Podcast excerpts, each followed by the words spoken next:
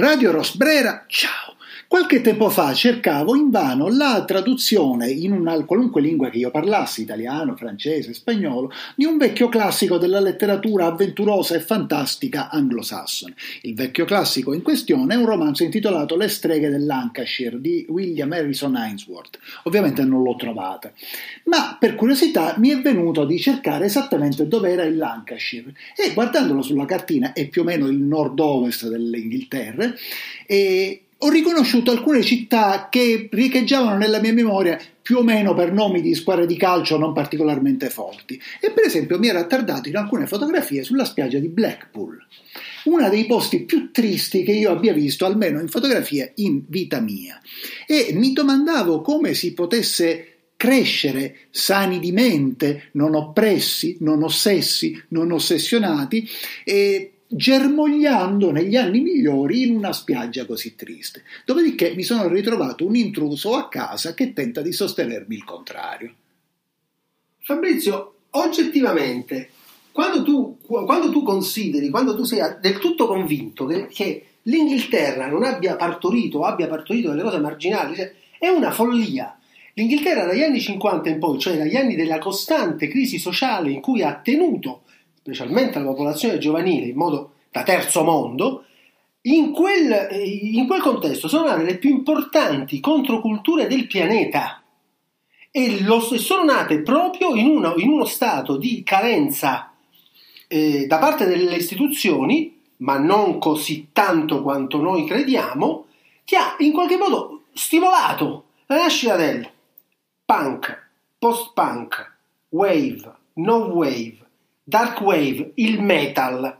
Ovvio che non sono diventati tutti letterati, ma nel corso del tempo queste persone hanno mosso infinitamente più folla, più pubblico, più passione di qualunque altra forma di letteratura. Pensiamo alla 2000 AD, i fumetti. Noi nello stesso periodo in Italia abbiamo avuto Frigidaire, abbiamo avuto Linus, ma in cosa si è sostanziata questa cosa? Hanno prodotto qualcosa di veramente importante? In parte sì. Ma poi adesso che c'è, parlando di cinema, Corto Maltese è dei francesi, Diabolik è controllato dai tedeschi, loro invece c'hanno Judge Dredd e molti altri personaggi che sono diventati serie, TV, film. Sì, però attenzione, ma se queste o qualunque altra controcultura di matrice anglosassone fossero veramente così importanti, ci avessero avuto veramente un impatto nella coscienza e nella consapevolezza della popolazione, perché la spiaggia di Blackpool è ancora così triste?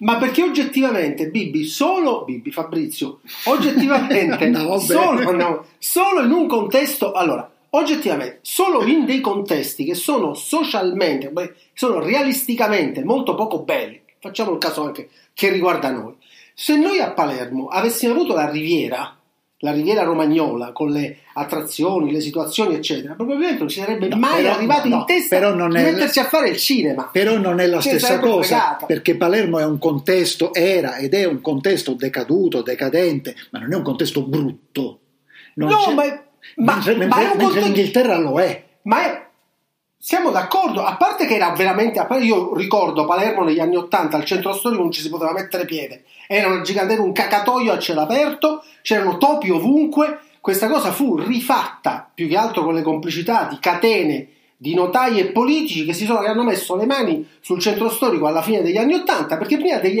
anni 80, quando io ho cominciato a guidare, la prima lezione che mi è stata data è: dopo le 9 non andate dal centro storico. Ovviamente ci andavamo lo stesso, ok? Quindi, vero è che sembra bello, ma è una gattopardata, è una vaccata enorme. Non sto dicendo che l'Inghilterra... Le battute degli inglesi, quando raccontano la nascita di quella musica che adesso chiamiamo Depeche Mode, eccetera, eccetera, il racconto che fanno gli inglesi si può trovare su YouTube il documentario, è: Londra è la più brutta della periferia, di una periferia bulgara. Lo dicono proprio!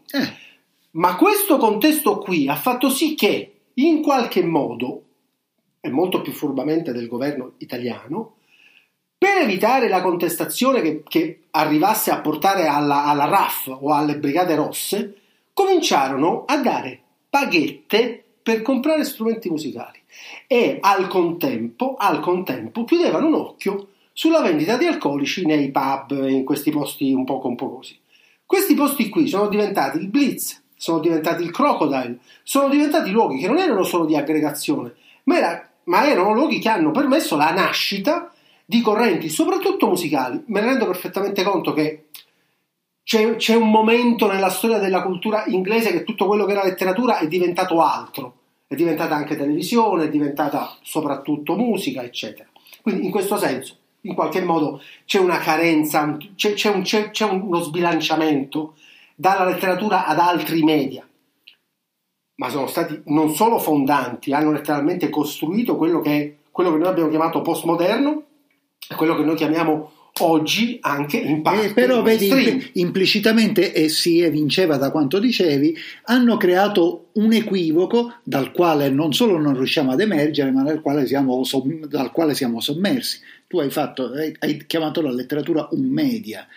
La letteratura non è esattamente un media, perché la letteratura, sì, la letteratura di consumo, che non c'è niente di malo, niente di sminuente in questo, che può essere il giallo mondadori, il romanzo avventuroso, Harmony, la novella erotica, eccetera, eccetera, va benissimo, ma c'è una parte della letteratura, la parte della letteratura che tendenzialmente più rimane, che è arte, è forgiare consapevolezze.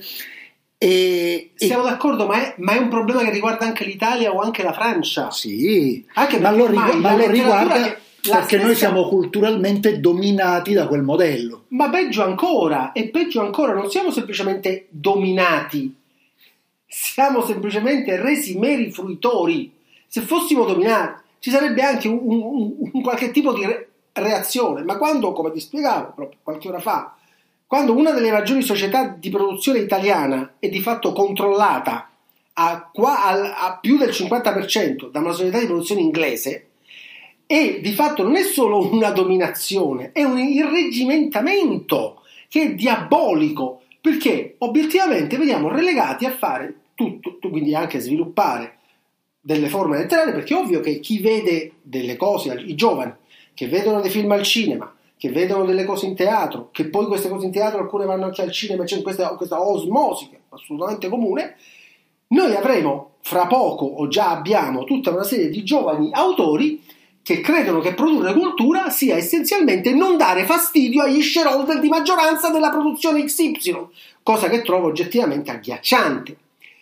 Ma aggiungo pure, guardiamo per esempio come l'intero cinema poverissimo, veramente povero, degli anni 50 inglese, che era costantemente falcidiato da una censura che rompeva le scatole in maniera terribile, tutto il cinema della Hammer si trovava costantemente a fare la lotta contro un ministro del cinema che ancora oggi è bestemmiato, non mi ricordo il nome, ma è una persona bestemmiata in Inghilterra come il peggiore uomo che ebbe il governo inglese di sempre sul cinema, ma grazie a questa terribile resistenza basata abbiamo avuto quei tecnici, si sono creati quelle maestranze tecniche che poi hanno fatto 007 e hanno trasformato quella capacità di risolvere problemi agghiaccianti in uno dei franchise, chiamiamoli così, qualitativamente più alto dell'intera storia del cinema. Va bene, si potrebbe dire che anche quello, però, come anche nel caso italiano, è stato un fenomeno temporaneo. Molto temporaneo. E anche il cinema italiano, qui ne abbiamo parlato più di una volta, insomma, vive rimembrando un passato che non tornerà più o non tornerà nei tempi storici però, che sono comprensibili per la nostra mente. Loro non hanno rimembrato, loro sono evoluti. Però, scusami, faccio una cosa, tu dicevi una delle più grandi produzioni italiane è controllata dall'Inghilterra, ma in fondo non è questo il mondo. Noi sappiamo che per esempio ci può essere un ufficio, facciamo come se fosse ipotetico, un ufficio in Roma dove arrivano in diretta i dati delle votazioni del Senato francese, quindi non è questo il mondo oggi, e teoricamente in quell'ufficio qualcuno vorrebbe fare una qualcosa e modificare il risultato delle elezioni in Francia. Non delle elezioni, della votazione all'interno del Senato. Però c'è una questione. Un conto sono delle integrazioni tecnologiche che uno esternalizza più o meno, eccetera, anche secondo accordi. E però consegnando parte della propria democrazia, della propria indipendenza. Teorica, in linea del tutto teorica. Non succede. Science fiction. Però. La questione però, qui è una. Tu sostieni che l'Inghilterra non esiste.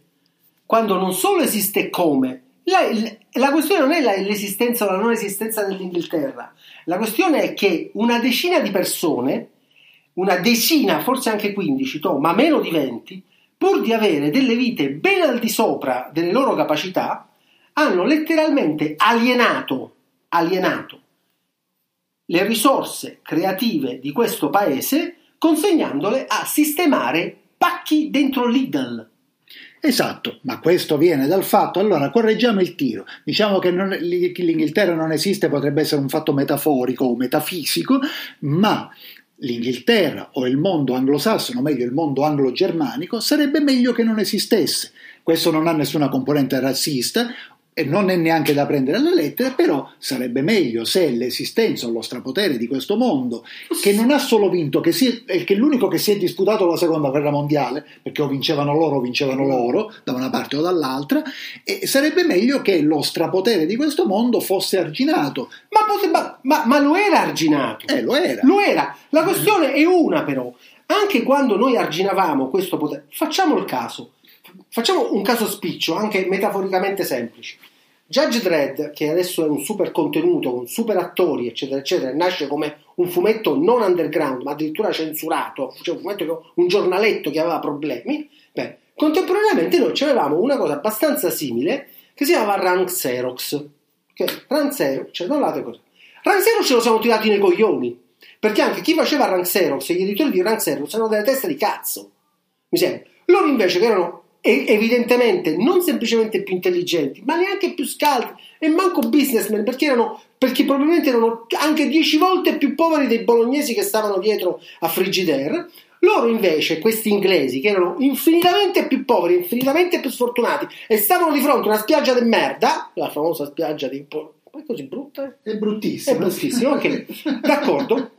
Loro hanno strutturato e hanno difeso e hanno costruito attorno a quel contenuto un interesse di comunità che non era semplicemente basato sul narcisismo dell'autore o sul narcisismo dell'editore, ma era basato sul feedback, cioè sull'impatto fisico, vero, reale, di interesse che aveva la comunità.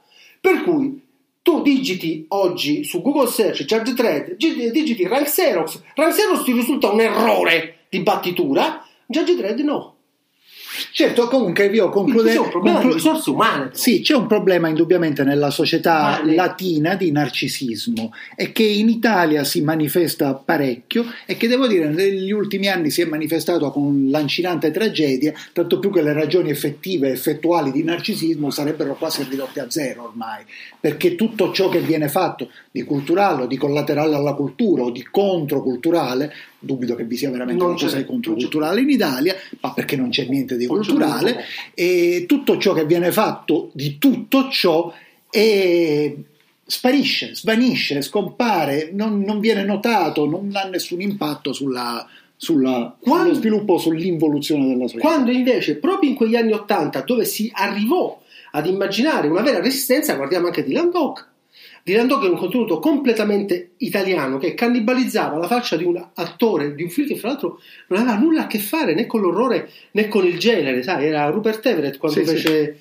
com'era Dancing with a Stranger, insomma, non mi ricordo, era un film inglese particolarmente bello, e quindi avevamo una capacità di giustapposizione culturale, di riciclo del famoso western spaghetti eccetera, e noi negli anni 80 tiriamo fuori Dylan Dog